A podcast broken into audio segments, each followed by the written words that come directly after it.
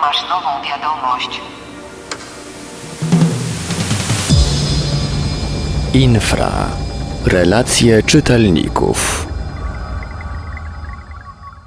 Mówi Michał Kuśnierz, portal www.infra.org.pl Historia, o której za chwilę opowiem, to niewątpliwie jedno z najbardziej oryginalnych otrzymanych przez nas zgłoszeń. Jest tak trudna w interpretacji, iż opinie o tym, co wydarzyło się latem 1974 roku w okolicach wsi Longinówka, każdy musi wyrobić sobie sam. Tego typu historie jednak wymagają komentarza. Problem w tym, że nie wiadomo jak właściwie się do tego odnieść. Utrwalona na nagraniu opowieść pochodzi od prawie 50-letniej kobiety, która jako dziecko zetknęła się z czymś bliżej nieokreślonym, a nawet trudnym do nazwania. Przeżycia te bardzo głęboko zapadły w pamięć i ciągle powracają. Do zdarzenia doszło w okolicach wsi Longinówka, niedaleko Piotrkowa Trybunalskiego, województwo łódzkie. Latem, prawdopodobnie 1974 roku. Z powodu upływu lat, jak i braku innych świadków, zgłębianie tego typu przypadku nie daje wielu możliwości manewru. Jak e, zapewnił nas e, syn pani świadek, opowieść, którą znał przecież od dawna, nigdy nie ulegała zmianom i przez lata była bardzo często wspominana przez jego matkę. Towarzyszyły jej silne emocje, bo jak przekonają się ci, którzy posłuchają nagrania, jest to naprawdę oryginalna sprawa. Co najmniej z kilku względów. Przypadek ten otwiera całe spektrum rozwiązań i pozostaje trudny w ocenie. Stąd długie rozterki z naszej strony, w jakiej formie go zaprezentować. Oczywiście, choć niełatwo sklasyfikować tę sprawę, należy zwrócić uwagę na kryjący się w niej ładunek emocjonalny oraz pewne interesujące zbieżności. Ale posłuchajmy. Witam serdecznie, nazywam się Y, moja historia dotyczy y, okresu, kiedy miałam 9-10 lat. Mieszkałam wówczas y, we wsi Longinówka pod Piotrkowem. Mieliśmy z rodzicami niewielkie gospodarstwo 4,5 hektarowe. Ziemi nie miałam, chciałam szczególnie zaznaczyć w tym czasie jeszcze odbiornika telewizyjnego, gdzie nie gdzie na wsi wtedy był, u nas jeszcze nie, dopiero pojawił się w domu za jakiś rok, dwa. Dlaczego tym mówię? Dlatego, że y, mogłoby to wpłynąć ewentualnie na, na to, że zmienię, że sobie to wymyśliłam, to zdarzenie, o którym Państwu chcę powiedzieć, że telewizja mi po prostu skrzywiła y, obraz i tak dalej, ale do rzeczy. Pewnego pięknego, bodajby lipcowego dnia y, poszłyśmy z mamą pole granicą przeznaczoną do jazdy y, wozem konnym. Można było takim, taką kolejną jedną z dwóch jechać również rowerem.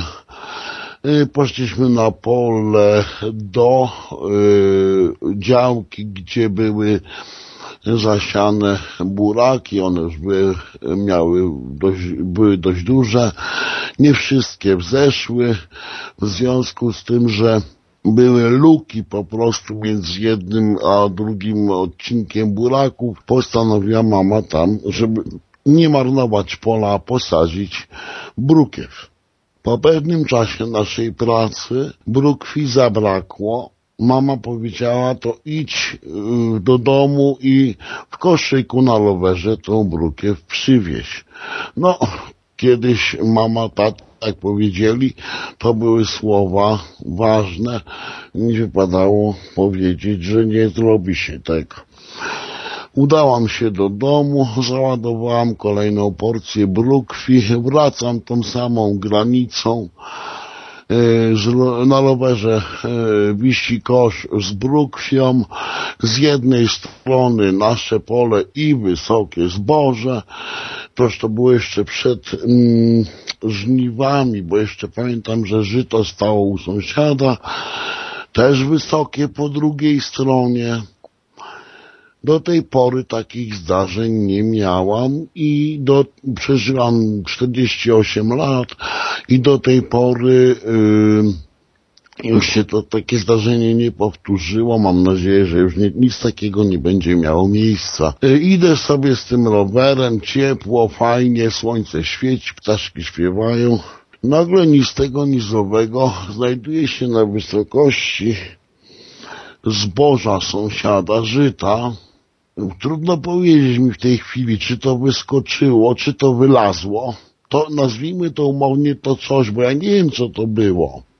Było to stworzenie poruszające się na dość dobrze umieśnionych, nie za długich, nie za krótkich tylnych nogach, posiadające podobne do ludzkich y, ręce, dłonie zakończone takimi poduszeczkami do, do, jak psy mają takie, takie łezki i spiczaste, krótkie paznokcie i miało tułów na przodzie od szyi w dół w kolorze jasno-beżowym, zaś od boków, tak zachodziło nawet naprzód trochę z jednej i z drugiej strony, y, ciało y, w kolorze ciemnego brązu, z tym, że to nie było ciało, tylko to był rodzaj sierści ściśle przylegającej do skóry tego stworzenia,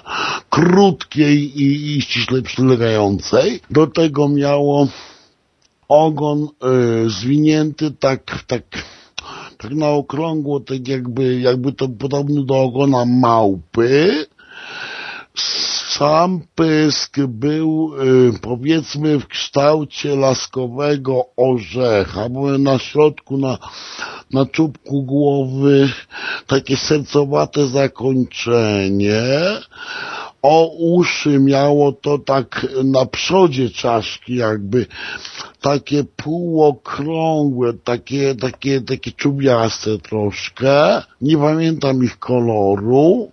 Oczy duże, bardzo duże, w kolorze y, dojrzałego miodu, taki, taki czysty, czysty kolor takiego brązu, bursztynowy, jakby coś w tym stylu.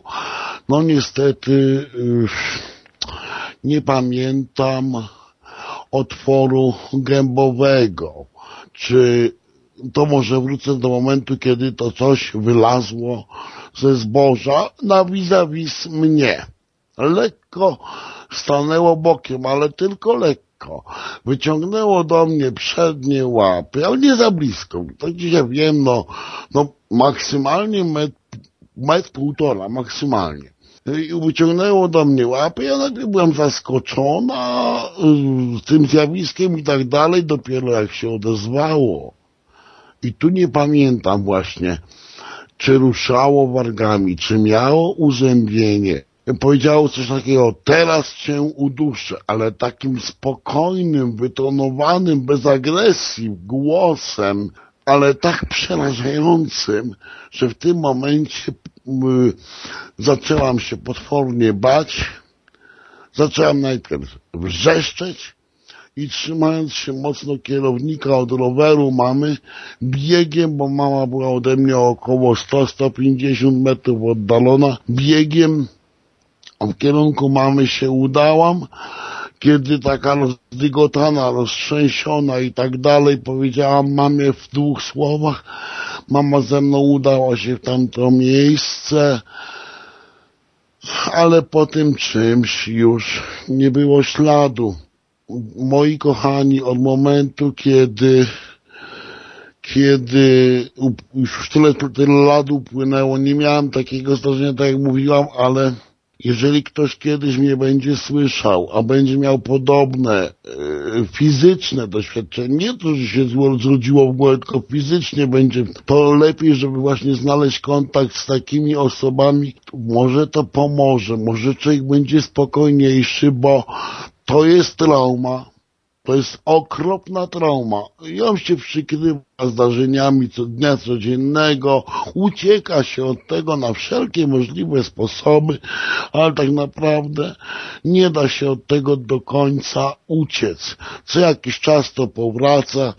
I właściwie to już człowiek tak nie to, się boi, tylko o tym myśli i tak dalej.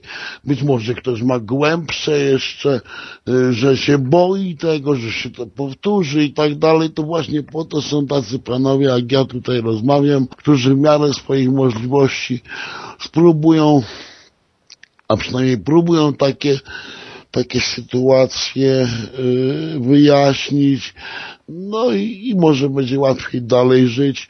Ja tego mimo upływu 38 lat zapomnieć nie mogę. Co jakiś czas sukcesywnie, nieregularnie, ale sukcesywnie wraca. I y, jeżeli ktoś by coś takiego przeżył lub coś, to o kontakt z tymi panami po prostu można, można, można prosić i, i to by było wszystko na ten temat. Dziękuję Państwu. Opowieść o Chimerze z Longinówki to bowiem nie tylko relacja o zjawisku paranormalnym, to również historia, która swoją charakterystyką ociera się o demonologię ludową, co oczywiście w żadnym stopniu nie deprecjonuje jej prawdziwości. Warto tutaj zaznaczyć, że tereny dzisiejszego województwa łódzkiego to kopalnia ludowych wierzeń i opowieści o spotkaniach z istotami nadprzyrodzonymi, na przykład z diabłami, Rokitą i Borutą włącznie. Ludowe relacje o spotkaniach z tak zwanymi dziwadłami tego regionu, w tym opowieści o demonach polnych, do których pewnie podobieństwo nosi przypadek Longinówki, zebrał profesor Bogdan Baranowski. Niezależnie od charakteru związków między nimi a prezentowaną historią, warto zauważyć, iż jest ona przykładem na to, że tego typu folklor dzieje się cały czas.